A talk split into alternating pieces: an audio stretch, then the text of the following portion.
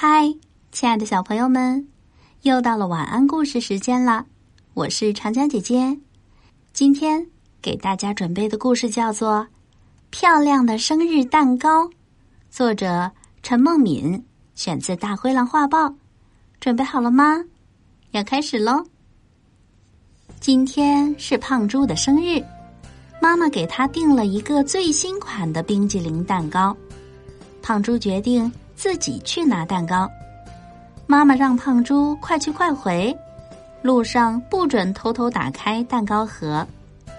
蛋糕店离胖猪家不远，过一个路口就到了。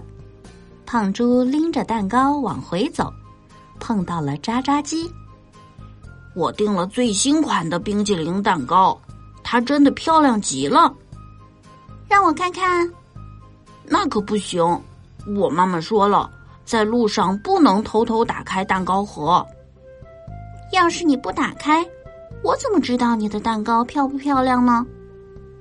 胖猪想了想说：“这好办，你跟我来。”胖猪领着渣渣鸡回到蛋糕店，指着店门口的蛋糕图片说：“喏，就是这一款。”哦，实在太漂亮了，渣渣鸡说。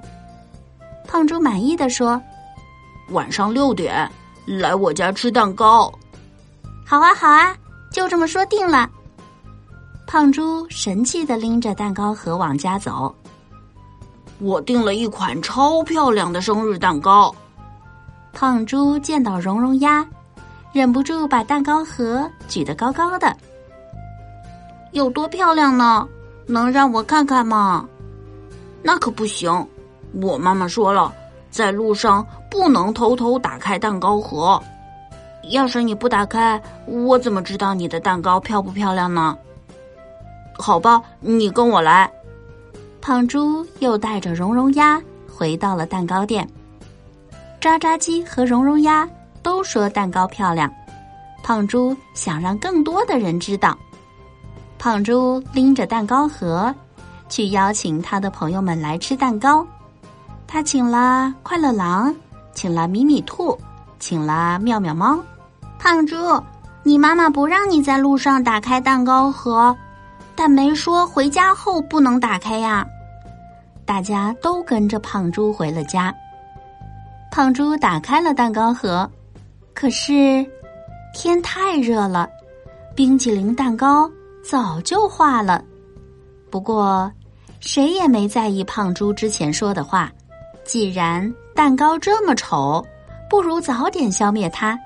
说实话，这个丑蛋糕的味道还真不赖呢。好啦，故事讲完了，小朋友们，你的生日是几月几号呢？你还记得你的生日蛋糕是什么样子的吗？今天的晚安故事就到这了，我是长江姐姐，晚安。